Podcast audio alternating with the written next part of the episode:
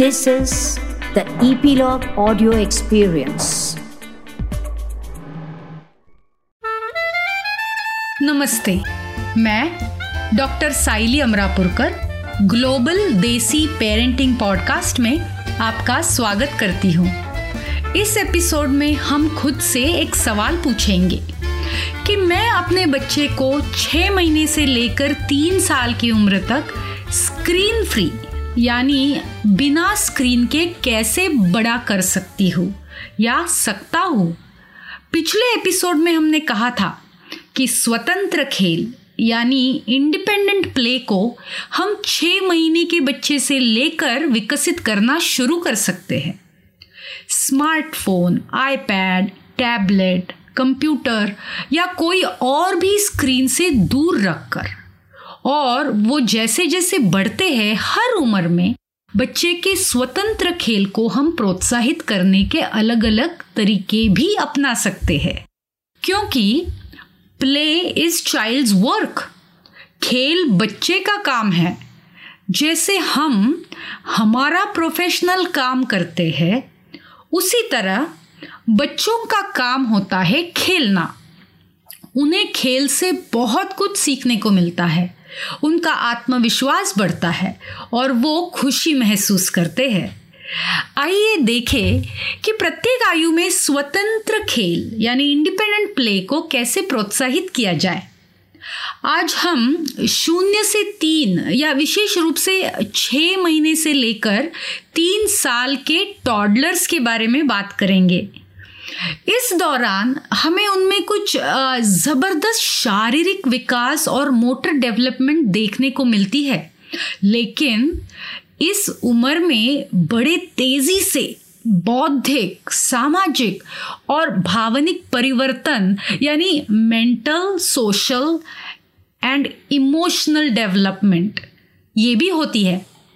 पहले देखते हैं कि जब हम कहते हैं कि स्वतंत्र खेल या इंडिपेंडेंट प्ले महत्वपूर्ण है तो इस इंडिपेंडेंट प्ले का मतलब क्या है? पहले ये जान ले। तो play is a fun enjoyable activity जो आंतरिक रूप से बच्चे को प्रेरित करती है। Child doesn't need to be rewarded to play खेल एक प्रक्रिया है। बच्चे को मज़ा खेलने के प्रक्रिया से आना चाहिए। स्वतंत्र खेल को छः महीने की उम्र से शुरू किया जा सकता है।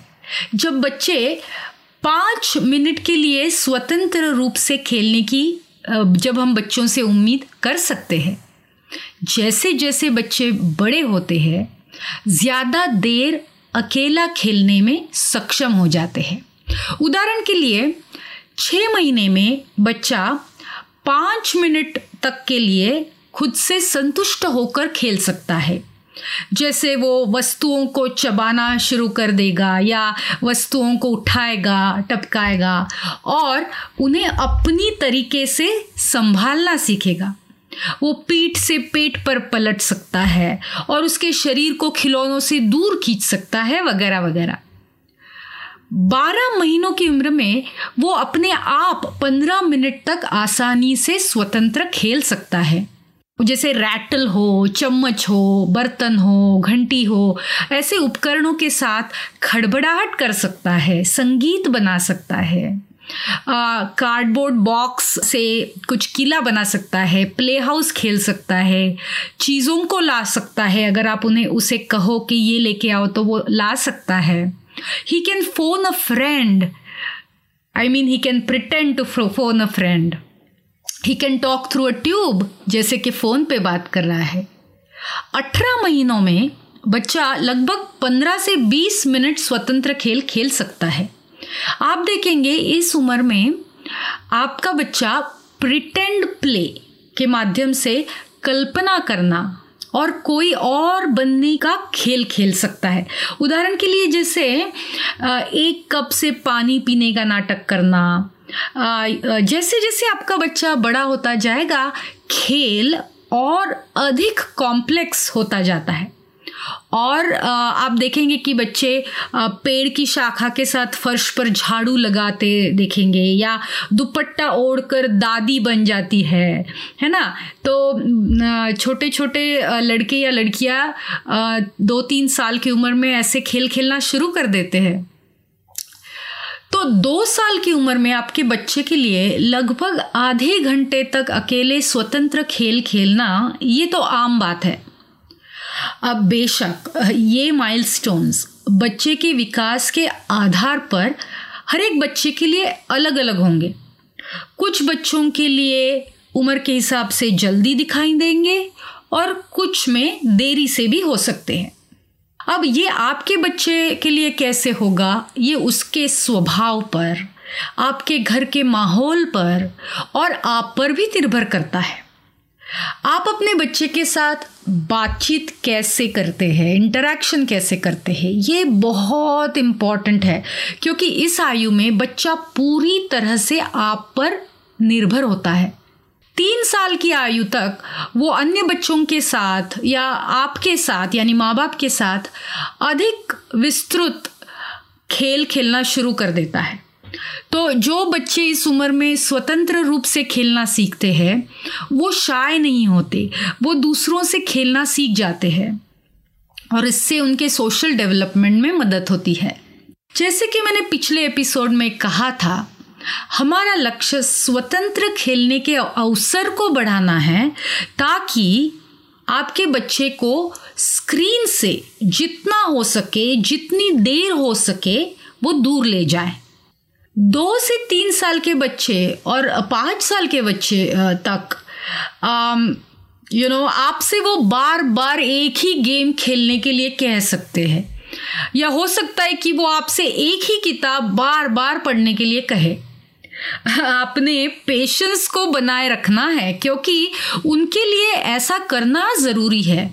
ये वही उम्र है जिसमें रेपिटेटिव प्ले या एक्टिविटी में वो लगे रहते हैं। ऐसा क्यों? क्योंकि that is their way of learning and finding patterns in the world otherwise the world will be a very scary place to be चूँकि वे पहले से जानते हैं कि आगे क्या होगा रेपिटेटिव खेल उनके लिए सुखदायक और आत्मविश्वास बढ़ाने वाला होता है। इसीलिए अगर आपसे वो एक ही खेल सौ बार भी खेलने के लिए कहे तो कभी शिकायत ना कीजिए। उनके साथ उस खेल का आनंद लेना सीखिए। मानो या ना मानो, लेकिन अपने बच्चे के साथ खेलने के लिए एक सही तरीका होता है।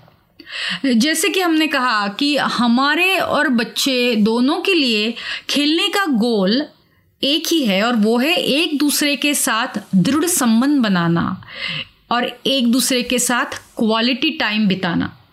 तो आ, कुछ पते की बातें करते हैं जिसे हमें याद रखनी है। पहले पते की बात। Quality is more important than quantity इसलिए अपने बच्चे के साथ दो घंटे खेलने के लिए बैठना आवश्यक नहीं है। केवल पंद्रह मिनट की क्वालिटी टाइम जहाँ आप अपने बच्चे पर पूरा ध्यान दे रहे हैं और पूरी तरह शरीर और दिमाग से मौजूद है, वो काफ़ी है। उसके लिए घंटों तक बच्चों के बाजू में बैठने की ज़रूरत नहीं है। दूसरी पते की बात play is your child's work जैसे आप अपना काम करते हैं, बच्चे का काम खेलना है। इसलिए बच्चे को आगे बढ़ने दे और ये तय करने दे कि उसे क्या खेलना है और कैसे खेलना है। ये ज़रूरी नहीं कि जैसे आप चाहते हैं उसी तरह से आपका बच्चा खेले। क्या खेलना है और कैसे खेलना है, ये बच्चे को चुनने दीजिए। उसे ओनरशिप लेने दीजिए। और आप बस उसके नेतृत्व का पालन कीजिए और फिर आप देखेंगी कि आपके बच्चे के साथ खेलने का समय कितना सुखद हो जाता है। अपने बच्चे का मनोरंजन करना ये आपकी ज़िम्मेदारी नहीं है। आपका काम बस एक साक्षी बनकर उसके साथ खेलना है। इससे कोई पावर स्ट्रगल नहीं होगा। तीसरी पते की बात यह है कि every moment need not be a teaching moment हर पल शिक्षा देने की ज़रूरत नहीं होती। बच्चे के साथ खेलते हुए हमेशा अल्फ़ाबेट्स नंबर्स सॉन्ग्स यही सिखाना ज़रूरी नहीं है। एकेडमिक स्किल्स के अलावा खेल से बच्चे और भी कई चीज़ें सीखते हैं, जैसे सूचनाओं का पालन करना, विचार करना निर्णय लेना भावनाओं को नियंत्रित करना शब्दों और हाव भाव के द्वारा अपने आप को एक्सप्रेस करना, वगैरह वगैरह। So as a parent you need to speak less and observe more and stay in the present with your child ना कि ऐसा हो कि आप बैठे हुए हैं बच्चे के बाजू में खेलने के लिए। और आपका मन कहीं और भटक रहा है। और आप अपने मन में आगे क्या करना है, इसकी टू डू लिस्ट बना रहे हैं। जैसे आज शाम को खाने में क्या बनाना है, या बाज़ार में जाके ये खरीदना है, वो करना है। अगर ऐसा रहा तो ये ध्यान में रखना है कि जब हम बच्चे के साथ है तो पूरी तरह तन, मन और ध्यान से लेके उसके साथ रहना है। That would be quality time चौथी पते की बात यह है कि डोंट बी जजमेंटल मुझे पता है कि ये कहना आसान है, लेकिन करना बहुत मुश्किल है। यदि आप अपने बच्चे के खेल को अच्छा बुरा, इस रूप में आंकने लगे या अपने बच्चे को स्मार्ट या आलसी या ऐसे और भी कुछ लेबल लगाने लगे then it beats the purpose तो कुछ अपना गोल साध्य होगा, क्योंकि हमें ये याद रखना है कि स्वतंत्र खेल को बढ़ावा देने की कोशिश हम कर रहे हैं। इसलिए हमारा लक्ष्य सिर्फ़ उनका मार्गदर्शन करना यही है। ताकि जब वो स्कूल जाने वाले बच्चे बन जाएँगे तो उन्हें एडल्ट सुपरविजन के बिना अपने आप स्वतंत्र खेलना आसानी से आ जाएगा। अब कुछ पेरेंट्स कहते हैं कि लेकिन हमारे पास ये सब पेशेंटली करने के लिए समय कहाँ है? जब हमें घर का काम, नौकरी, बच्चों की देखभाल और भी हमारे बच्चे हैं, फिर सास ससुर का करो, ऐसी सैकड़ों जिम्मेदारियाँ हैं। इन सबको निभाना है तो इसके लिए टाइम कब मिलेगा? वास्तव में ऐसा करने के लिए, बच्चों के साथ दस पंद्रह मिनट खेलने के लिए आपको बहुत समय लगाने की ज़रूरत नहीं है। The idea is to insert such play time into your daily routine तो आप सुबह या दोपहर में या जब भी आप इसे अपने दिन के शेड्यूल में समा ले सकते हैं, लेकिन इसे लगातार कंसिस्टेंट रखें और बच्चे को भी बताएँ कि आप उस समय खेलने जा रहे हैं ताकि बच्चा भी मानसिक रूप से तैयार रहेगा। अब इस खेल के टाइम को ऐसे समय नहीं रखना जब या तो बच्चा या आप बहुत थके हुए हैं, भूख लगी है या नींद आ रही है, या आपके वातावरण में कुछ और डिस्ट्रैक्शन है, नहीं तो बच्चा या आप या दोनों विचलित हो जाएँगे। तो जैसे उदाहरण के तौर पर, अगर आप रोज सुबह 10 बजे 10-15 मिनट का समय तय करते हैं तो ये आपको और आपके बच्चे दोनों को कम तनावग्रस्त होने में मदद करेगा। और जब आप दिन भर अपना, अपने काम में व्यस्त होंगे तो बच्चा आपको सताएगा भी नहीं, क्योंकि आप उसे हमेशा याद दिला सकते हैं कि ये जो हमारा निर्धारित समय है, उस समय पर हम खेलेंगे। बच्चे के लिए ये रेगुलर रूटीन और प्रेडिक्टेबिलिटी बहुत इंपॉर्टेंट होती है। लेकिन सबसे महत्वपूर्ण बात तो ये है कि स्क्रीन का उपयोग बेबी सिटर के रूप में ना करें। Do not use screens as babysitters यदि आप इतने व्यस्त हैं कि आप अपने एक साल के बच्चे को हर रोज़ पंद्रह मिनट का स्वतंत्र खेल का समय नहीं दे सकते तो घर के अन्य बच्चे जैसे उसके बड़े भाई बहन हो या घर में दादा दादी हो, उनको बच्चे के साथ खेलने की बारी दे, ताकि बच्चा जब एक्सपेक्ट करे और रूटीन में जब आपका हो तो वो रूटीन बनाए रखे। क्योंकि आप व्यस्त है तो बच्चे को स्क्रीन के सामने ना रखें। जब तक डॉक्टर या कोई बाल विशेषज्ञ आपको कोई डिस्ट्रैक्शन का उपयोग करने की सलाह नहीं देता, तब तक बच्चे को खिलाने के लिए, उसे नहलाने के लिए, सुलाने के लिए बच्चे के सामने स्क्रीन ना लगाए। मैंने तो ये भी देखा है कि कुछ लोग बच्चा पॉटी जाए, इसलिए हाथ में स्मार्टफ़ोन देकर बच्चे को पॉटी पर बिठा देते हैं। That is such a big no no in सभी एक्टिविटीज़ को उस पल में पूरी तरह से मौजूद रहते हुए बच्चे को करना, सिखाना है। और इसके लिए माता पिता को भी ये बात याद रखनी होगी क्योंकि बच्चे हमें देख रहे हैं। We parents have to remember kids model our behaviour अगर बच्चा हमें भोजन करते समय, सोते समय या बाथरूम में स्क्रीन का उपयोग करते हुए देखता है तो वो हमारे व्यवहार को ज़रूर, व्यवहार की ज़रूर नकल करेगा। और बहुत कम उम्र से, जैसे दो साल की उम्र से लेकर बच्चे माँ बाप की नकल करना शुरू कर देते हैं। इसीलिए सेल्फ अवेयरनेस यानी आत्म जागरूकता और सेल्फ कंट्रोल आत्मनियंत्रण माता पिता के साथ शुरू होता है। And of course there has to be consistency इसलिए न केवल घर पर, बल्कि जब आप किसी और के घर जाते हैं, बाहर जाते हैं रेस्टोरेंट में जाते हैं तो बच्चे को व्यस्त रखने के लिए फ़ोन या टैबलेट उसके हाथ में थमाना नहीं है। बच्चे को आपके साथ और आजू बाजू वातावरण में जो हो रहा है, उसके साथ इंटरैक्ट करने का मौका दीजिए। आपको एल्बर्ट आइंस्टाइन की वो स्टोरी मालूम है? जब वो बहुत छोटे थे तो उन्हें पढ़ने लिखने में बहुत दिक्कत होती थी। उनके माता पिता को चिंता होती थी। तो वो जब पाँच साल के थे तो एक बार बीमारी की वजह से पूरे पूरे दिन बिस्तर पर रहते थे। तो उनके पिता ने उन्हें एक कंपास भेज दिया। आइंस्टाइन के लिए ये एक रहस्यमय उपकरण था। जिसने विज्ञान में उनकी जिज्ञासा और बढ़ गई। इसके तुरंत बाद आइंस्टाइन की माँ जो एक प्रतिभाशाली पियानो वादक थी उन्होंने आइंस्टाइन को एक वायलिन दिया और वो उसे बजाने लगा। तो पाँच साल की उम्र में मिली इन दो गिफ्ट्स ने, इन दो उपहारों ने आइंस्टाइन के ब्रेन डेवलपमेंट को सही समय पर विशिष्ट तरीके से चालना मिली। पिछले एपिसोड में मैंने आपको निष्क्रिय खिलौने और सक्रिय खिलौने इनके बारे में बताया था। तो जैसे आप जानते हैं कि आइंस्टाइन के माता पिता ने उन्हें ये जो खिलौने दिए थे, ये दोनों सक्रिय खिलौने या एक्टिव टॉयज थे। आशा है कि आपने अपने बच्चों के खिलौनों की एक सूची तैयार कर ली है। अब आप जानते हैं कि आपके बच्चे में स्वतंत्र खेल को प्रोत्साहित करने के लिए कौन से खिलौनों का उपयोग करना है।